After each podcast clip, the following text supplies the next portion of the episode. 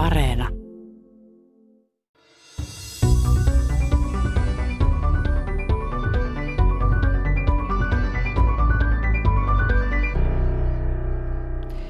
Tiede Ykkönen perehtyy ihmisen immunipuolustukseen. Mikä sitä ohjaa tai mikä harhauttaa väärille raiteille ja ylikierroksille allergiaan ja autoimmunitauteihin? Tai kuka käskee tappajasoluja? Ja mikä on soluvälitteinen spesifinen immunivaste? Ohjelman lopuksi puhutaan ristireaktiivisuudesta ja siitä, miten puolustus erottaa syöpäsolun tavallisesta. Minä olen Leena Mattila. Aloitetaan siitä, miten immunijärjestelmä toimii. Suomen Akatemian kliininen tutkija Elisa Kekäläinen. No immunijärjestelmä on hyvin monimutkainen. Siitä aina immunologit aloittaa. Se on ensimmäinen lause, mikä yleensä sanotaan, että se koostuu niin monesta järjestelmästä, että niitä on, niitä on tosi vaikea irrottaa toisistaan. Ne kaikki keskustelee toistensa kanssa. Mutta karkeasti ottaen ne luokitellaan luontaiseen immunivasteeseen ja oppivaan immunivasteeseen. Ja luontaisen immunivaste on sellainen, joka toimii aina samalla tavalla, kun se näkee jonkun uhan. Esimerkiksi tämä komplementtijärjestelmä, joka on niitä liukosia veressä kiertäviä aineita, niin aina kun ne näkee tietyn tyyppisen bakteeripinnan, niin ne aineet tekee siihen reijän. Ja sitten toisaalta tämä oppiva immunijärjestelmä on just näitä T- ja B-soluja, jotka sitten pystyy muokkaamaan toimintaa sen mukaan, että minkälainen tökkä sieltä on tullut vastaan ja sitten toisaalta, että miten se puolustus on nyt siinä edennyt. Eli kun ne kuulee viestiä näiltä muilta soluilta, että mikä se tilanne on, niin, niin ne pystyy muokkaamaan sitä vastettaan sen mukaan. Ja sen takia siitä puhutaan oppivana immunijärjestelmänä, eli adaptiivinen immunijärjestelmä. Tämä immunijärjestelmäosa on juuri se, jolle syntyy immunologinen muisti, eli että pystytään niin kuin, toimimaan tehokkaammin silloin, kun se sama pöpö tulee uudestaan. Voiko sitten väittää, että tämä rokotus on tavallaan oppivan järjestelmän opettamista, että sille vilautetaan näitä bakteerin seinämiä tai viruksia vaikka puolivuotiaana? Joo, se on pohjimmiltaan rokotteen idea täysin. Eli että me hyödynnetään siinä juurikin tämän oppivan immunivasteen ominaisuutta muodostaa muisti jotain rakennetta kohtaan, minkä ne on kohdanneet. Ei sille solulle ole väliä, tuleeko se rokotteesta vai varsinaisesta infektiosta. Se solu oppii sen asian kuitenkin. Niin rokote on meidän keino opettaa se immunijärjestelmä toimimaan tehokkaasti ilman, että tarvii kärsiä sitä varsinaista infektiota. Elisa Kekäläinen, kun sä olet työksessä immunologia, vaikka oletkin väitellyt tohtoriksi alalta, niin miten ihmeessä tuommoisesta sekasotkusta saa niin mitään tolkkua, kun immunipuolustuksen systeemeitä on niin montaa sorttia, on vasta-aineita ja on puolustussoluja ja sitten on vielä komplementtijärjestelmää ja kaikkea muuta vaihtoehtoa, niin missä tilanteessa sitten elimistö käyttää mitäkin systeemiä? Tämä luonnollinen immunijärjestelmä on aktiivisempi heti siinä infektion alussa. Niin kuin se on olemassa koko ajan. Niin, niin se luontainen immuniteetti on koko ajan siellä. Se on koko ajan niin kuin kytiksellä, se on nopea. Ja se päivystää. Se päivystää, se on niin kuin se meidän etulinja. Se napsahtaa hyvin helposti päälle. Ja sillä on tietenkin sisäiset systeemit, että miten se itse itseään rajoittaa. Se käynnistyy ensin se luontainen immunijärjestelmä ja sen, sen toiminta aktivoi oppivan immunijärjestelmän osasia. Eli että ne on niin kuin dominopalikoita, jotka tuuppii toinen toisiaan eteenpäin. Paitsi että ne on dominopalikoita, jotka osaa myös pysäyttää itsensä joissain tilanteissa. Ja sitten joissain tilanteissa se dominopalikka käynnistää vaikka kaksikin eri virtaa, aktivaatiota. Ja se kestää aikaa, että se oppiva immunijärjestelmä käynnistyy. Että jos miettii, miksi rokotteet annetaan semmoisella aikataululla, kun ne annetaan, että, että yksi rokote ei riitä, vaan pitää antaa niin kuin kahden kuukauden päästä uusi tai puolen vuoden päästä uusi, niin se tarkoittaa sitä, että se kestää aikaa, että se aktivoituu. Eli ensin tulee se luontaisen immunijärjestelmän aktivaatio ja sitten kun se on tarpeeksi saanut sitä omaa signaaliaan ja se on tarpeeksi aktivoitunut, niin sitten sit se aktivoi niitä luontaisen järjestelmän soluja, jotka lähtee jakautumaan ja se kestää aikaa. Ja sitten niiden pitää siinä – haistella ja maistella sitä signaalia, minkä ne saa, että ne tietää, että minkälainen tästä vasteesta nyt pitää tulla, koska se on oppiva järjestelmä. Se hakee sieltä sitä oikeaa parasta ratkaisua. Ja sitten, jos ajattelee nyt rokotemallia, niin, niin rokotteessa se toinen altistus antaa sille uudestaan signaalia, että se taas tarkastaa sitä, että no mihinkä suuntaan tätä nyt pitääkin vielä vähän korjata. Ja se kestää, että se oppii. Et voidaan ajatella, että se luontaisen immunivasteen käynnistyminen, niin se kestää viikosta kahteen ennen kuin se on oikeasti niin kuin kunnolla päällä. Et jos miettii, mikä voi olla sellainen merkki ihmiselle, että hän tietää, että hänen niin oppiva immunivaste on käynnistynyt, niin sen kyllä huomaa esimerkiksi siitä, että, että kaulan imusolmukkeet pullahtaa semmoisiksi isoiksi ja kipeiksi, niin se kertoo, että lymfosyytit on lähtenyt jakautumaan. Se alun aktivaatio, se, että ne imusolmukkeet oikein pullistuu isoiksi, kertoo siitä, että ne solut on lähtenyt jakautumaan. Ja se on se ensimmäinen vaihe. Että siitä jakautumisesta muodostetaan semmoinen iso massa soluja, joista voidaan sitten valita ne parhaat, jotka pystyy tekemään parhaan mahdollisen immunivasteen. Se on aika tuhlaileva prosessi, eli tarvitaan ihan älyttömän paljon niitä lymfosyyttejä, että siitä isosta laumasta löytyy se paras mahdollinen. Niillä on jokaisella vähän erilainen reseptori, jolla ne tunnistaa niitä vieraita rakenteita jos on niin oppiva reaktio tai oppinut reaktio, niin pystyykö sitten tekemään heti suoraan niitä oikeita vastareaktioita, vasta-aineita tai soluja? Ei, se eka reaktio on yleensä luo oppivallakin järjestelmällä vähän sinne päin. Et se, esimerkiksi jos ajatellaan vasta-ainevastetta, B-solut pystyy alussa tuottamaan tämmöistä IgM-luokkaan tulevaa vasta-ainetta. Laatua korvataan määrällä, että saadaan jotain nopeasti, joka kuitenkin tekee sitä, mitä nyt tavoitellaan. Ja sitten kun siihen peliin astuu myös T-solu, joka tulee auttamaan sitä B-solua, niin se aktivoi B-solua. Et sattumanvaraisilla mutaatioilla syntyy siihen hillittömään laumaan niitä B-soluja, tosi erilaisia vasta-aineita. Ja sitten T-solut potkii sitä prosessia eteenpäin, että no niin, jatkakas, jatkakas nyt. Ja sitten sieltä hiljalleen niin kuin ne huonommat karsiutuu vähän niin kuin luonnonvalintaa ja sitten ne parhaat jatkaa. Eli tämä selektioprosessi on se hidas. Eli alussa saadaan kyllä jotain nopeata, mutta sitten se, että siitä hiotaan sitä epätehokasta osaa pois, niin se, se kestää. Ja se on itse asiassa jännä, että ilman T-soluja niin B-solut ei osaa oikein tehdä tätä. Ne on kaksi nämä järjestelmää toisiinsa täysin sidonnaiset ilmiöt. Mikä se sellainen soluvälitteinen spesifi immunivaste on? Selitäpä se suomeksi. Suomen Akatemian kliininen tutkija Elisa Kekäläinen. T-soluja on niin kaksi pääluokkaa, eli on näitä auttaja-T-soluja ja sitten on tappaja-T-soluja. Ja auttaja-T-solut on just näitä, jotka esimerkiksi potkii niitä B-soluja, tekee parempia vasta-aineita. Ne ohjailee sitä muuta porukkaa, mitkä taistelee sitä taudinaiheuttajaa vastaan. Tappaja T-solut on taas puolestaan sitten sellaisia suoremman toiminnan soluja. Eli ne on just näitä, jotka pystyy kontrolloidusti ajamaan sen viruksen infektoiman solun esimerkiksi solukuolemaan. Eli auttaja T-solut aktivoi niitä tappaja T-soluja. Ja, ja sitten kun ne tietää, että mitä niiden pitää tehdä, että minkälaisia soluja niiden pitää tappaa, niin ne lähtee ja menee tappamaan. Siis pointti tässä on se, että virushan on sellainen taudinaiheuttaja, joka ei elä. Virus ei ole elävä otus. Se on pieni täydellinen paketti perimäaineesta, joka tarttuu ihmiseen ja se on siis täydellinen loinen. Eli se ei pysty itse tekemään mitään, vaan se tarvii ihmisen solun, että se voi jakautua. Ja Eli se pistää ihmisen solut töihin se omasta panne, puolestaan. Joo, juuri näin. Se tekee ihmisen solusta virustehtaan. Eli se menee sinne soluun, se kaappaa koko sen solun tuotantojärjestelmät ja se rupeaa tuottamaan siellä itseään.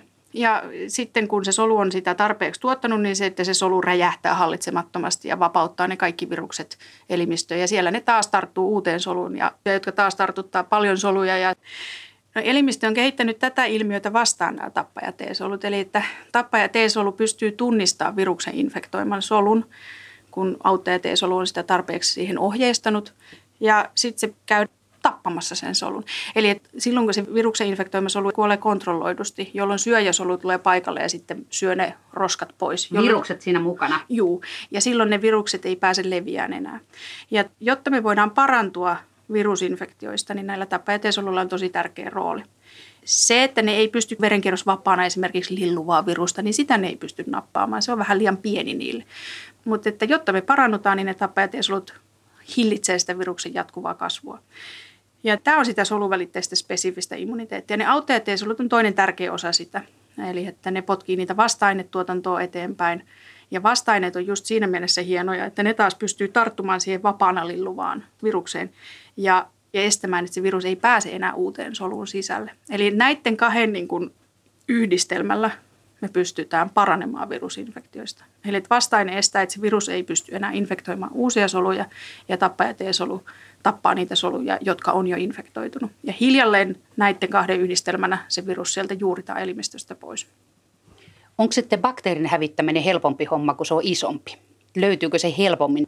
Joo, se on usein helpompaa. Eli bakteerinfektioiden hoitamiseen niin ei tarvita edes oppivaa immunivastetta niin paljon. Eli se luontaisen immunivasteen syöjäsolut, nämä meidän neutrofiilit, niin ne usein rouskuttaa ne bakteerit sieltä jo pois ihan omillaan. Et siihen ei välttämättä tarvita edes niin TB-soluja juuri lainkaan.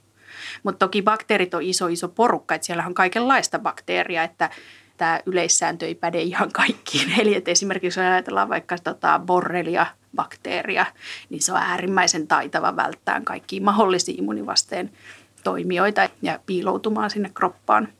Ja sekin on kuitenkin bakteeri. Mutta että, että niin kuin ehkä semmoisena yleisenä sääntönä voidaan ajatella, että luontainen immuniteetti on tärkeämpi bakteeriinfektioissa ja sitten tämä oppiva immuniteetti virusinfektioissa. Onko sitten tämmöiset virukset, niin kuin herpesvirukset ja, ja vesirokkovirus, joka pulpahtelee sitten myöhemmin pintaan vyöruusuna, niin miten ne sitten pystyy keplottelemaan? Missä ne kupeksii siellä silloin, kun infektio ei ole päällä, niin että puolustus ei löydä niitä? No ne on monimutkaisia viruksia. Herpesvirukset on iso ryhmä ensinnäkin, niissä on monenlaista toimijaa mukana, mutta niiden ominaisuus on se, että herpesvirusryhmän virukset jää tyypillisesti ikuisiksi ajoiksi elimistöön. Ja se perustuu siihen, että ne pystyy menemään piiloon. Eli ne infektoi tällaisia hermosoluja periferisen hermoston puolella. Ja sinne ne jää, niin kuin, ne asettuu tämmöiseen latenssiin, eli ne menee nukkumaan sinne. Sitten kun ne on keksinyt tämmöisen tavan, niin ne pystyy siellä sitten uinumaan ja toki siellä niin kuin latenssissakin aina vähän jotain tapahtuu, että tuottaa. Niin se puuhastelu pidetään kurissa näiden tappajateesolojen toimesta. Eli käydään aina sitten, jos siellä vähän joku virus lähteekin enemmän keulimaan ja tuottamaan itseään siellä solussa, niin sitten sinne tulee tappajateesoloja, jotka on koulutettu sen ensimmäisen infektion aikana. Tulee paikalle ja nitistää sen solun pois. Ja sillä se pidetään kurissa. Normaali ihmisen elimistössä, joka on joskus saanut tämmöisen, vaikka nyt sanotaan sytomegalovirusinfektion, joista meistä siis suurin osa, kaksi kolmasosaa sen sairastaa, niin, niin sytomegalovirus jää elimistön soluihin jonnekin ja meillä aktiivisesti on tappajateesoloja, jotka käy aina vähän sanomassa sille, että älä nyt lähde keuliin. Mutta sitä ei saada kokonaan pois, ei, ei keltään.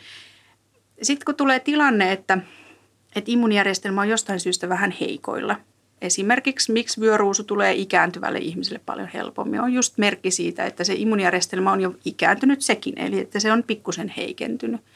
Niitä tappajateesoloja on jostain syystä esimerkiksi ohimenevästi vähän vähemmän. Silloin se sieltä nostaa päätään. Sitten usein kuitenkin siinä käy sit silleen, että sitten otetaan uusia soluja käyttöön ja tehdään niin kuin uudestaan se sama vaste, mikä silloin jo ensi-infektiossa. Mutta nämä tämmöiset herpesvirukset on niiden immunologiasta me ymmärretään jo aika paljon, mutta ne on ketkuja. Ja joskus on jopa teoretisoitu sitä, että esimerkiksi tämä sytomegalovirus, joka on varmasti suurelle kansalle aika lailla tuntematon virus, koska se me saadaan usein äidin maidossa. Eli kun äiti on infektoitunut sitä sytomegaloviruksella, niin sitä erittyy vähän siihen äidin maitoon ja se vauva saa sen jo siinä. Ja se vähän niin kuin kuuluu elämään, että se, se ei vauvalle tee juuri mitään silloin, kun se saadaan siinä äidinmaitoinfektiona. Siitä ei tule välttämättä oireita ollenkaan, mutta se sitten asettuu sinne elimistöön piiloon ja siellä meidän immunijärjestelmä pitää sitä jatkuvasti kurissa. Mutta se koko ajan pikkusen, niin kun kymmeniä vuosia eletään ja lähemmäs sata vuotta eletään, niin se koko ajan vähän kuluttaa sen immunijärjestelmän resursseja. Ja jotkut on ajatellut, että se voisi olla osa syy siihen, että miksi meidän immunijärjestelmä ikääntyy, on se just, että se käyttää niin paljon siitä voimastaan vaan sen sytomegaloviruksen kurissa pitämiseen – että et loppupeleissä sitten kun me ollaan lähemmäs satavuotiaita, niin älyttömän iso osa meidän T-soluista on reaktiivisia juurikin sytomegalovirukselle. Että siellä ei ole enää semmoista reserviä, mistä voitaisiin repästä uusi T-solu tappelemaan uutta virusta vastaan. Ja se voi olla yksi osaselitys, miksi sit kun ihminen alkaa olemaan ikääntynyt, niin tulee vaikeampia infektioita ja virusinfektiot ei parane niin hyvin ja rokotevasteet ei ole niin hyviä kun meillä on tämmöiset hienot systeemit, että oppivat ja synnynnäiset immunipuolustukset, niin mikä takia sitten näistä systeemistä mikään ei opi sitä, että esimerkiksi siitepölyihin ja kissa- ja koiranpölyihin ja muihin tällaisiin ei kannata reagoida. Että minkä takia ihmisen keho sitten alkaa puolustaa tämmöisiä jonninjoutavuuksia vastaan, silkkaa resurssien tuhlausta? No immunijärjestelmä on semmoinen hyvin tuhlaileva lähtökohtaisesti, eli että se perustuu paljon siihen, että siellä on paljon tavaraa, jota voidaan sitten heittää kohti uhkia. Ja se on myös immunijärjestelmä on äärimmäisen vahva. Eli että jos sitä ei kontrolloida oikein, niin se pystyy kyllä meidät niin kuin tuhoamaan. Ja sen takia immunijärjestelmän niin iso osa sen resursseista itse asiassa kohdistuu siihen, että sitä hillitään oikein. Allergia, se on meille tutkijoille aika vaikea, että miksi näin käy, mutta se nyt on aika pitkälti selvää, että se liittyy siihen, että jotta immunijärjestelmä osaisi toimia, se on niin kuin vähän tämmöinen huippuvahva ori, niin, niin jotta se osattaisi se ori kouluttaa oikein, niin sen pitää päästä juoksemaan. Muuten se rupeaa potkimaan niitä seiniä. Ja allergia nykykäsityksen mukaan on pitkälti seurausta siitä, että me ei altistuta tarpeeksi niin kuin ympäristön patogeeneille, jotka on meille pääosin harmittomia, mutta ne kouluttaa sitä immunijärjestelmää, että ne pääsee tekemään sitä, mihin se järjestelmä on kehitetty. Ja karkea esimerkki siitä on se, että jos katsotaan lapsia, jotka on kasvaneet maaseutuolosuhteissa, jossa ne on enemmän altistuneet eläimen hilseelle ja maaperäbakteereille. On ihan tietyt maaperäbakteerit, jotka on osoittautunut hyvin tärkeäksi tälle meidän immunijärjestelmän koulutukselle. Niin, niin heillä on vähemmän allergiaa kuin sitten taas, joka on kasvanut ei maaseutuympäristössä, ei ole ollut kontaktissa eläimiin, ei ole kontaktissa maaperään niin paljon. Tämmöisellä väestötason tutkimuksella on päästy siihen tulokseen, että se on meille tärkeää, että meidän pitää vähän päästä syömään multaa jossain vaiheessa ja hengittää vähän tietyn tyyppisiä maamikrobeja. Joo. Mm. Sitten se allergia, jotta se on evoluutiossa säilynyt se taipumus muodostaa tämän tyyppisiä immunivasteita, niin varmaan siitä on ollut meille etua silloin, kun ollaan eletty enemmän luola-ilmapiirissä ja ravitsemus on ollut huonoa ja, ja infektiot on ollut tosi tavallisia, että, että se varmasti on ollut jollakin tavalla meille tärkeä niin ominaisuus. Mutta nyt kun ei enää kohdata niitä, niin se kääntyy itseään vastaan. Ja sen takia sen estäminen on aika haaste. Nythän on kaikenlaisia kokeita, että lapsiin hierotaan multaa vauvavaiheessa, että pystyttäisiin kouluttamaan sitä immunijärjestelmää oikeaan suuntaan. No sitten jos se puolustusjärjestelmä on itse saanut päähänsä ruveta allergiseksi jonnin joutaville pölyille, niin voiko sitä sitten opettaa pois siitä? Onko siedätyshoito niin kuin pois opettamista? Kyllä, kyllä karkeasti ottaen näin. Eli me tiedetään, että allergisessa immunivasteessa niin se vaimenee, jos sille aiheuttajalle altistuu sopivan kontrolloidussa määrin, eli että se sitten lähtisi hiljalleen hiipumaan pois. Mutta siinä just yritetään aktivoida niitä immunijärjestelmän sisäisiä kontrollimekanismeja, jotka hillitsee niitä soluja. Ja, ja sillä tavalla, kun sitä annetaan niin kuin hyvin vähän, pikkusen tökitään sitä vastetta, niin se suhteessa enemmän aktivoi niitä hillitseviä mekanismeja kuin sitä aktivoivia mekanismeja. Toki tässä on siis eroja, että jos ihmisellä on allergia, joka on niin vakava, että siitä tulee ihan älytön reaktio ihan älyttömän pienistä määristä, niin eihän sellaista ihmistä voida lähteä siedättämään. Mutta silloin kun puhutaan tämmöisestä ns-tavallisesta allergiasta, niin kyllä siitä pystytään immunijärjestelmä siis opettamaan pois. Ja totta kai immunijärjestelmän pitää sietää omia rakenteita myös. Ja se on, se on hyvin keskeinen konsepti tässä immunijärjestelmän toiminnassa, että se sietää asioita myös. Sen pitää pystyä erottamaan se, että mikä on uhka ja mikä ei ole uhka. Ja silloin, jos se ei siedä omia rakenteita, niin silloinhan syntyy autoimmunitauti, jossa immunijärjestelmä hyökkää omia rakenteita vastaan. Eli allergia on se, että syntyy epätyypillinen immunivaste harmitonta ympäristössä esiintyvää rakennetta vastaan, kun taas autoimmunitaudissa syntyy reaktio omia kudoksia kohtaan. No mitkä infektiot näitä immunitauteja pystyy laukaisemaan? No, Suomessahan on paljon tehty töitä tyypin 1-diabeteksen kanssa ja siitä Tampereen yliopiston tutkijat on paljon tutkinut enterovirusten roolia lapsuusien diabeteksen syntymisessä. Ja se on niin pitkällä jo se tutkimus, että ollaan nyt rokotetestivaiheessa. Eli että kokeiltaisiin, että voitaisiko rokottamalla näitä enteroviruksia vastaan, niin ehkä suojata riskissä olevia lapsia tyypin yksi diabeteksen puhkeamiselta. Että ne lapset tunnistetaan sen geneettisen alttiuden pohjalta ja sitten heille annetaan rokote, joka yritettäisiin niin sille rauhallisesti tehdä se suojaava immunivaste, jolloin se ei pääse se infektio katkaisemaan sitä kamelin selkää. Mutta se on vielä koevasteella, että Kuuluuko tähän samaan soppaan se, että kun joissain tapauksissa salmonellan aiheuttama ripuli menee johonkin niveliin ja ärsyttää sinne niveliin toisen tulehduksen? Ja sitten kun se ripuli on mennyt ohi, niin siellä nivelissä jurnuttaa reaktiivinen artriitti, joka on sen salmonellan ketjureaktion aiheuttama. Siis ripulista voi saada nivelpintoja, rustoja syövän artriitin. Niin miten tällainen ketju on mahdollinen? Ei riittää mielenkiintoinen tauti on tämä reaktiivinen artriitti, kun ne on tyypillisesti just tällaisia nuoria aikuisia, joilla on oikein aivan niin kuin tikissä oleva immuunijärjestelmä. Se on niin kuin parhaimmassa toimintavalmiudessa. Ja se tauti ehkä heijastaa sellaista ilmiötä, että se on niin kuin lauma niitä immuunisoluja, jotka vähän tunnistaa eri kulmista sitä taudin aiheuttajaa. Se on niin kuin monen eri solun tuottama se vaste. Reaktiivisessa artriitissa ajatellaan, että jotkut näiden tiettyjen suolistopatogeenien rakenteet ehkä muistuttaisi meidän nivelrakenteita. Eli että siellä voisi olla sellaista molekyyli samankaltaisuutta, joka voisi aiheuttaa sen, että kun ne solut on aktivoituneet sitä suolistossa mylläävää bakteeria kohtaan, niin infektio jo ohi mentyä, niillä on vielä se aktiivisuus päällä ja ne vähän niin kuin hakee, että mitäs tässä tapettaisiin, kun on kerran lähetty tähän hommaan. Ja Ja sitten ne löytääkin sieltä semmoisen vähän sitä bakteeria muistuttavan rakenteen sieltä nivelestä ja sen takia aiheuttavat sitten semmoisen ohimenevän niveltulehduksen. Tämä on niin kutsuttu molecular mimikry-teoria. Se niveltulehdushan hyvin harvalla ihmisellä jää pitkäaikaiseksi. Sitten se menee itsestään ohi ihan samalla tavalla kuin se salmonella-infektiokin. Eli silloin siitä ei synny kroonista autoimmunisairautta. Aikaa myöten, kun ne solut tajuaa, että ei, ei tämä nyt ollutkaan se kohde ja sitten ne rauhoittuu sieltä niin kuin itsellään.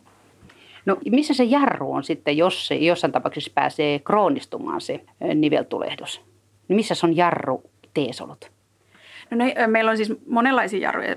T-soluissa on sisällä oma itsessään jarruja. Eli että kun ne tarpeeksi riehuu, niin, niin siellä käynnistyy semmoinen ohjelma, joka jarruttaa niitä. Eli näitä tämmöisiä niin kuin jarrumolekyylejä. Ja nythän me ollaan kehitetty uusia syöpähoitoja, jotka blokkaa näitä, juuri näitä T-solujen sisäisiä jarruja. Eli ne käynnistää väsyneitä T-soluja uudestaan käyntiin. Ja sillä saadaan joissakin tilanteissa niin kuin hirveän hienoja tuloksia syövän hoidossa koska T-solut vahvasti uupuu sen syövän kanssa ja syöpä itsessään uuvuttaa niitä, että se aktiivisesti potkii niitä siihen uupuneeseen suuntaan.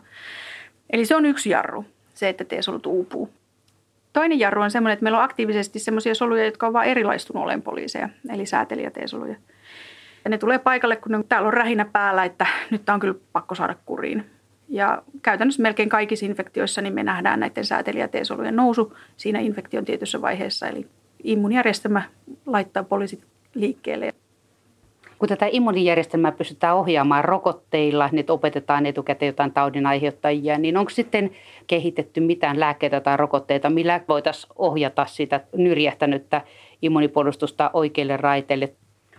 No meillähän on jo immunomodulatorisia, eli että se moduloi, muokkaa sitä immunivastetta, niin sellaisia hoitoja meillä on esimerkiksi nämä, just nämä syövän uudet hoidot, niin ne on tunnistettu, että se on yksi molekyylityyppi, joka kun se klikataan vähän niin kuin pois päältä, niin sitten se T-solun uupuminen kääntyy. Meillähän on vanhastaan immunijärjestelmää estäviä hoitoja, totta kai on kortisoni ja sytostaatit, jotka tappaa soluja ihan suorastaan, mutta ne on tämmöisiä vasararatkaisuja, että ne, ne ei ole tarkkoja. Että ne nitistää sen koko immunijärjestelmän vähän heikommaksi. Mutta nyt mitä enemmän me ymmärretään tästä järjestelmästä, niin sitä tarkemmin on pystytty tunnistamaan semmoisia yksittäisiä molekyylejä, joita modaamalla päästään tarkempiin tuloksiin. Et kyllä mä nyt uskoisin, että seuraavan 20 vuoden aikana esimerkiksi autoimmunitautien hoidossa tullaan tekemään läpimurtoja, että miten me pystytään kohdennetummin hillitsemään sitä immunivastetta.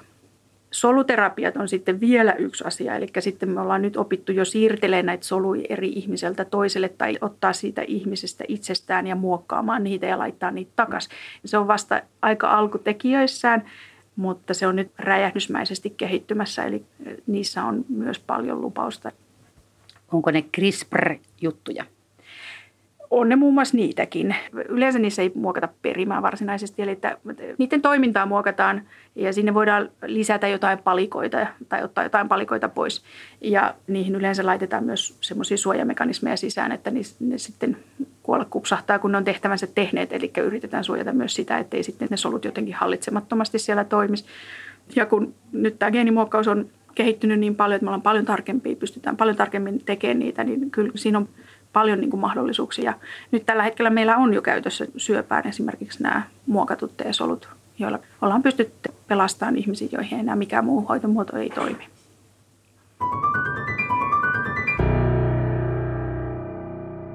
Immunisysteemin toiminnasta jatketaan.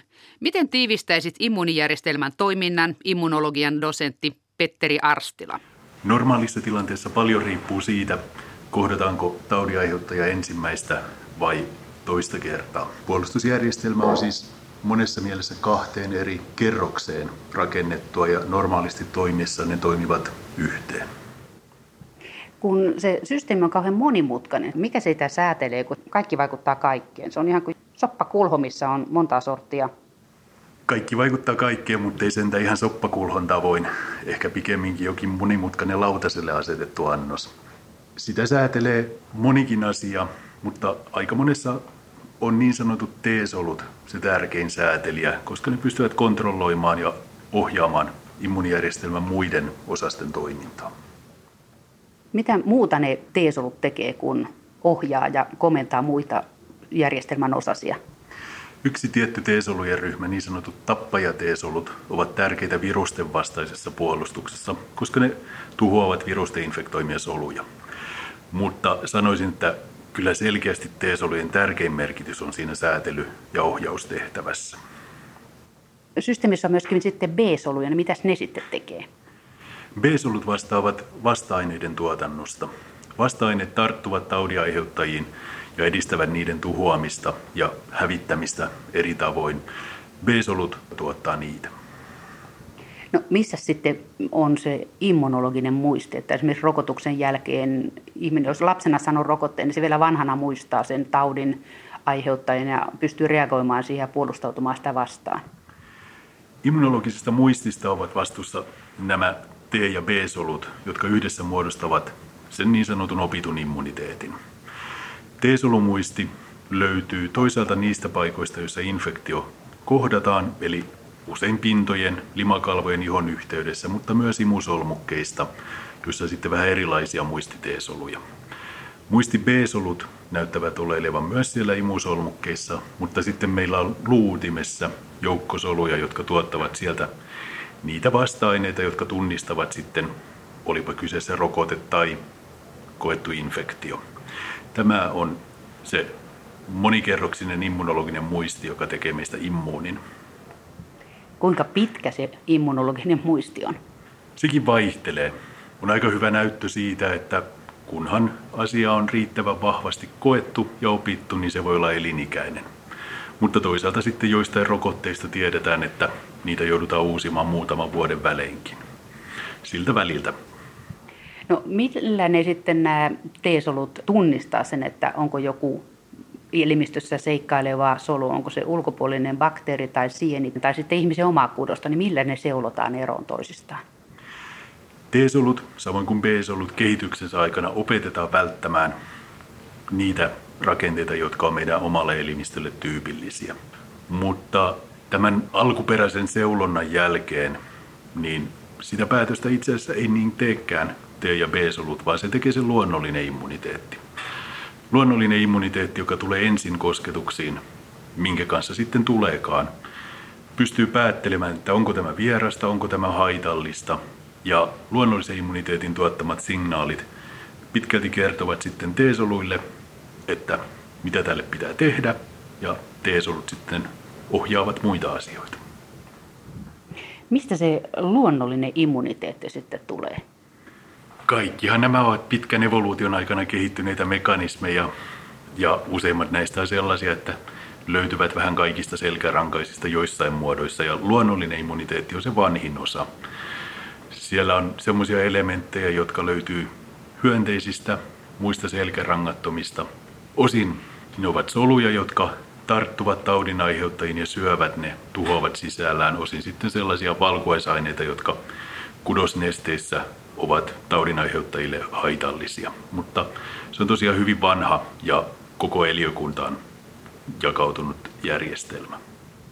Jos on kauhean vanha ja se löytyy hyönteisistäkin, niin onko se sitten kaikilla ihmisillä suhtkot samanlainen, jos se tulee ihan sieltä aikojen alusta? On, ja sen vuoksi sitä oikeastaan kutsutaankin luonnolliseksi immuniteetiksi, koska se on sellainen muoto, joka ikään kuin on luonnostaan, ei opi ihmisen kokemuksista elämän aikana ja toistaa reaktionsa aina aika lailla suunnilleen samanlaisena. Toki pientä vaihtelua on ihmisten välillä ihan perinnöllisistä tekijöistä johtuen siinä, miten voimakkaasti immunijärjestelmä ylipäätään toimii. Mitä vastaa semmoinen luontainen immuniteetti sitten on varustautunut suuntautumaan, jos on ollut siellä jo ennen kivikautta, se on ollut jo hyönteisillä, dinosauruksella ja kumppaneilla, niin senhän täytyy olla sitten suuntautunut hyvin vanhoja riesoja vastaan. Eivätköhän oikeastaan kaikki meidän riesat toki hyvin vanhoja. Siitä on paljon väittelyä, että koska virukset ovat ensin kehittyneet, mutta bakteerit ainakin ovat taatusti olleet täällä jo ennen meitä monisoluisia eläimiä. Miten sitten nämä T-solut joskus harhautuu väärille raiteille, että ne alkaakin kaluta omaa kudosta, esimerkiksi reumatikon rustoja tai diabeetikon haimas insuliinituottajasoluita tai sitten MS-taudissa hermosolujen myeliinikuorta, niin eihän siinä ole mitään järkeä siinä reaktiossa, niin minkä takia ne sitten nyrjähtää välillä silviisi? Immunologian dosentti Petteri Arstela. Se seula, joka karsii ne omia rakenteita tunnistavat T-solut pois, se vuotaa. Se vuotaa monestakin syystä, joten meillä kaikilla löytyy sellaisia T-soluja, jotka johonkin tiettyyn rajaan saakka tunnistaa omia rakenteita. Joten se potentiaali löytyy jokaisesta.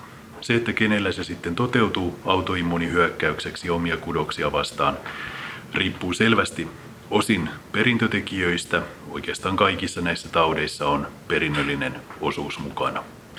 Mutta sitten tarvitaan jotakin sellaista, joka laukaisee sen reaktion suuntautumaan väärin. Kukaanhan ei tarkkaan tiedä, miksi näin tapahtuu, mutta erilaisia infektioita, joskus ehkä jotain muita ihmisen kohtaamia ympäristötekijöitä on esitetty. Siksi viimeiseksi tekijäksi siinä itse veikkaisin, että infektiot ovat tässä tärkeässä roolissa.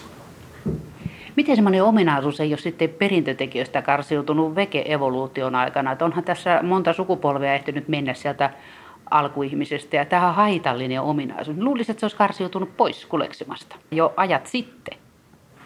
Jos ajattelee ensinnäkin evoluution näkökulmasta, niin evoluutio on suurimmaksi osaksi kiinnostunut siitä, että ihminen tai mikä tahansa eläin elää siihen asti, että tekee lapset. Sen jälkeen sitten ei ole niin väliä. Saa jotakin kuolemaan. No sanotaan, että sitten se selektio, joka evoluutiossa tulee, ei enää kohdistu ainakaan yhtä voimakkaana. Joten se ehkä selittää osin sitä, että vanhuudessa alkaa tulla lisääntyvästi sellaisia tauteja, jotka eivät ole karsiutuneet evoluutiossa pois.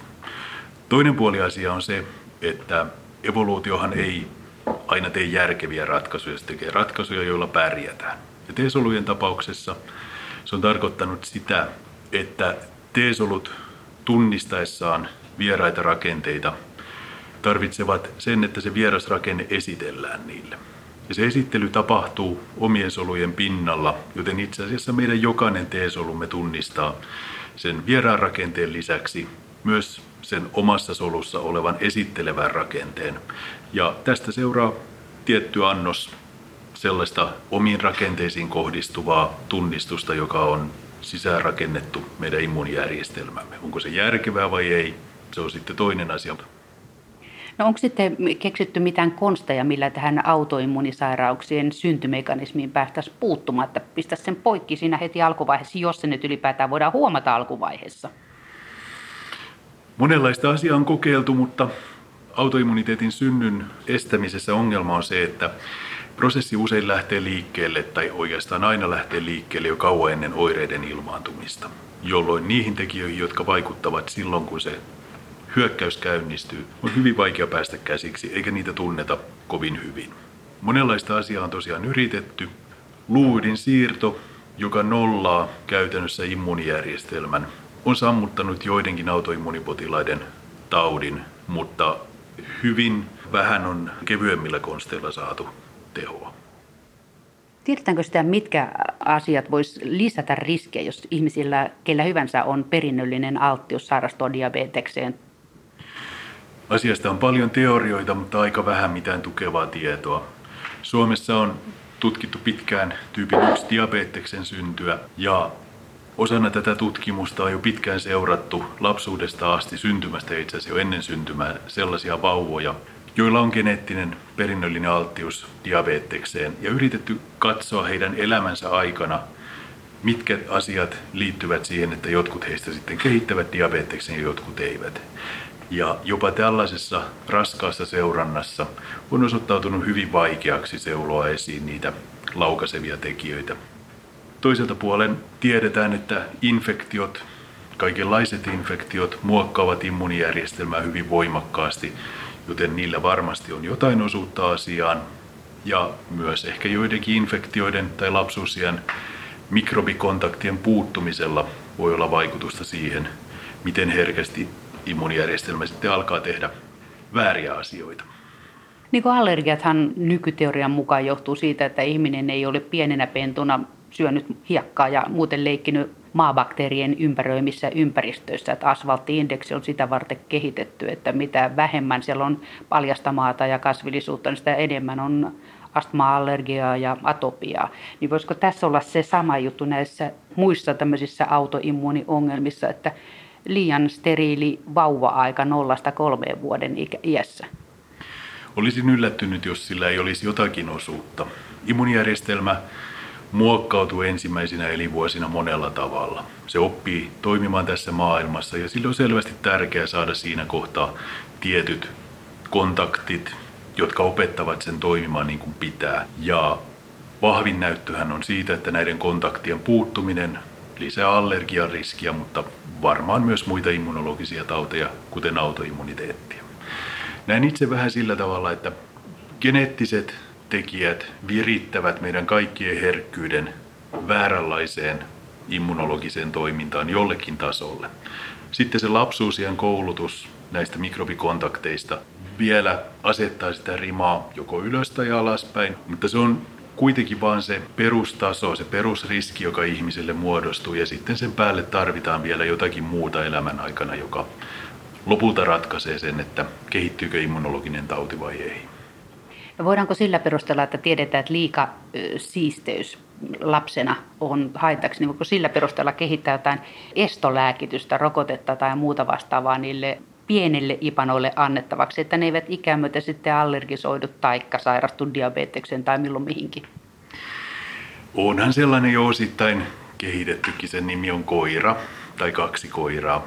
Allergioiden osalta on paras näyttö siitä, että niitä ehkäisisi lapsuus- ja matoinfektiot, erilaiset loiset. Kun nämä puuttuvat, niin silloin immunijärjestelmä käyttää sen kapasiteettinsa lisääntyneeseen allergiseen toimintaan. Mutta meistä tuskin kukaan haluaa lääkkeeksi niitä matoja, jotka meiltä on hävitetty. Eikä sitä ymmärretä juuri lainkaan, että mitkä asiat niissä madoissa sitten ovat ne tekijät, jotka ohjaavat immunivasteen pois allergiasta, joten ainakaan toistaiseksi sitä vielä ei osata jäljitellä. Kun ikämyöten ihmisten immunipuolustus heikkenee jonkin verran, niin johtuuko se siitä sitten, että tämmöiset kuin aivojen rappeumasairaudet, kuin Alzheimerin tauti ja Parkinsonin tauti, niin ne tulee ilmi sitten vasta siellä vanhoilla päivillä, kun puolustus ei pysty enää pitämään niitä aisoissa? Ei varmaankaan. Ja olisin itse vähän epävarma siitä, että kuinka paljon välttämättä vanhuus itsessään immunipuolustusta heikentääkään. Toki on osoitettavissa, että vanhuksilla puolustus toimii heikommin, mutta se kuvastaa osittain myös siitä, että elämän aikana kertyneet muistijäljet koetuista infektioista on sitten varattu siihen käyttöön ja se mitä jää jäljelle, niitä uusia uhkia vastaan, se heikkenee. Mitä tulee keskushermostotauteihin, Alzheimerin tautiin ja niin edelleen, niin niidenkin siemenet varmasti kylvetään huomattavasti aikaisemmin kuin miten se tauti tulee esiin. Ja niissä on immunologialla roolia, mutta ehkä niissäkin on kyse immunijärjestelmän liiallisesta toiminnasta ja liiallisesta tulehdusreaktiosta, eikä niinkään immunijärjestelmän heikkoudesta. Esimerkiksi Alzheimerin taudissa geneettiset tutkimukset ovat osoittaneet, että aika monet riskitekijät, jotka lisäävät sen esiintyvyyttä, ovat immunijärjestelmää sääteleviä ja immunijärjestelmässä toimivia geenejä. Onko se sitten niin, että kun ihminen törmää johonkin taudin aiheuttajaan, niin sitten siellä puolustusjärjestelmässä aina osa lukkiutuu vastustamaan just sitä yhtä. Ja sitten sen takia, kun ne on kaikki lukittu johonkin syyttömekalovirukseen, niin tota, sitten niissä ei enää riitä kappalen määrää torjumaan mitään muita tauteja. Ainakin joissain tilanteissa näyttää, että näin saattaa käydä. Meillä on joitain sellaisia viruksia, jotka infektoivat meidät pysyvästi, mutta ovat varsin harmittomia. Mutta joillakin ihmisillä muistisolut käyttävät suuren osan kapasiteetistaan näiden kurissa pitämiseen. Ja koska ne ovat valikoituneet tätä mikrobia vastaan, ne eivät pysty toimimaan sitten muita mikrobeja vastaan. Mutta ongelmana näissä tulkinnoissa on aina se, että ihmistä on pitkälti tutkittu verinäytteiden valossa. Ja immunijärjestelmästä vain pieni murtoosa näyttäytyy veressä. Suurin osa on paikoissa, joissa sitä ei kunnolla päästä tutkimaan imusolmukkeissa, pernassa, suoliston yhteydessä, joten se, miten muisti rakentuu siellä, on toinen asia. Niin se päästään tutkimaan vasta ruumiin avauksessa. Ruumiin avauksessa, koepaloissa, mutta mikään sellainen tutkimus, missä päästäisiin esimerkiksi infektion aikana katsomaan, miten muualla kuin verenkierrossa se immunologinen muisti rakentuu ja muodostuu, on kovin vaikea toteuttaa. No kun virukset nyt on sentään vierasta materiaalia, mutta sitten kun syöpäkasvain on ihmisen oma kudosta, niin miten sieltä pystytään seulomaan se, että rupeaako ne tappajasolut jyrsimään niitä syöpäsoluja vai siitä vierestä sitä normaalia kudosta? Miten tämmöisen ongelman ratkaisee ihmisen immunipuolustus? Immunologian dosentti Petteri Arstela. Syöpäkudos lähtee liikkeelle meidän omasta kudoksestamme, mutta ei tietenkään ole enää normaalia. Jotta solu muuttuu pahanlaatuiseksi, siihen pitää kertyä mutaatioita ja useimmissa syöpätyypeissä näitä mutaatioita saattaa olla hyvinkin runsaasti. Nyt uudet immunologiset lääkkeet, joita syövähoitoon on kehitetty, toimivat usein sillä tavoin, että ne käynnistävät T-soluvasteen kasvainsoluja vastaan. Ja kun on tutkittu ihmisiä, jotka näistä lääkkeistä saavat apua ja verrattu sellaisiin, jotka eivät saa, on käynyt varsin selväksi, että ehkä tärkeimpiä selittäviä tekijöitä tässä on se, että kuinka paljon kasvaimeen on kertynyt mutaatioita. Joten syöpä muodostaa sellaisia rakenteita, jotka eivät ole tuttuja immunijärjestelmälle. Ja nämä kertovat suuressa määrin sen, että miten immunijärjestelmä pystyy tätä kyseistä kasvainta vastaan toimimaan. Jos siinä solun pinnassa on muutoksia, ymmärrän kyllä, että sitten puolustusjärjestelmästä tunnistaa ne virheellisiksi, mutta jos se onkin siellä sisällä, esimerkiksi siinä jakautumissysteemissä, että siinä ei ole mitään jakautumisjarrua, vaan se jakautuu vaan iän kaiken. T-solut näyttävät olevan se tärkein populaatio, joka kasvaimia torjuu, ja T-solujen kannalta sillä ei ole väliä. T-soluille antigeenit, eli niiden tunnistamat rakenteet, esitellään sen toisen solun pinnalla. Ja se esittely tapahtuu sellaisen koneiston kautta, joka prosessoi oikeastaan kaiken, mitä solusta löytyy, niin sisältä kuin pinnaltakin, ja esittelee sitten niitä rakenteita T-solulle. Kun se syöpäsolu kuitenkin on alun perin oma solu, niin minkälainen hieno sääntö tässä prosessissa pitää olla, että se puolustussysteemi tunnistaa taudinaiheuttajat, ihmisen normisolut ja sitten ihmisen omatekoiset syöpäsolut? Syöpäsolujen torjunnassa tappajateesolut ovat nimenomaan todennäköisesti se tärkein, koska ne pystyvät tappamaan sen kasvainsolun. Ja niille antigeeneja, eli rakenteita esittelee niin sanottu HLA1-molekyyli, joka on oikeastaan kaikkien meidän solujen pinnalla. Ja tämä esittelevä HLA-molekyyli, kun solu muodostaa sitä itse, siihen poimitaan mukaan jotakin esiteltävää sen solun sisältä. Jos solu on terve, siinä esitellään sellaista, joka on ihan joku solun normaalin valkuaisaineen palanen.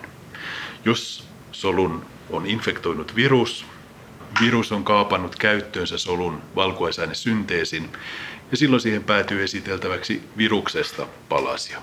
Näin viestitetään ulospäin, että tämän solun sisällä on infektio. Kun kyseessä on kasvainsolu, esiteltäväksi päätyy niin normaaleja solun omia rakenteita kuin myös sitten niitä mutatoituneita syöpään liittyviä epänormaaleja valkuaisaineita, joista nämä mutatoituneet muodot sitten muodostavat sellaisen maalitaulun, johon tappajateesolut pystyvät reagoimaan. Niitä normaaleja vastaan ne on koulutettu jättämään ne rauhaan, mutta nämä mutatoituneet muodostavat rakenteen, joka on vieras. Onko sitten tämä järjestelmä koulutettu tunnistamaan myös ihmisen omia kudoksia? Ei niinkään tunnistamaan, vaan jättämään rauhaan. Se, että solut esittelevät koko ajan omia rakenteita, se on immunijärjestelmän piirre ja sillä on omat seurauksensa ehkä myös autoimmunitautien puhkeamisen kannalta, mutta T-solut törmätessään normaaliin terveeseen soluun eivät oikeastaan reagoi siihen mitenkään, että sen pinnalla on esitteleviä rakenteita ja siinä joku oma normaali valkuaisaineen palanen. No mistä se sitten johtuu, että joskus se systeemi lakkaa tunnistamasta esimerkiksi just niitä haiman insuliinin tuottajasoluja tai reumaatikon nivelpintoja, niin mistä syystä se sitten unohtaa, että näähän kuuluu olla näissä paikoissa? T-soluissa on tosiaan lähtökohtaisesti jo se potentiaali tunnistaa jonkun verran omia rakenteita, kun siinä on se esittelevä molekyyli mukana. Mutta T-solut ovat itse asiassa aika huonoja erottelemaan rakenteita toisistaan. Tunnistavat varsin pieniä rakenteita, jolloin virhetulkinnan mahdollisuus on varsin suuri.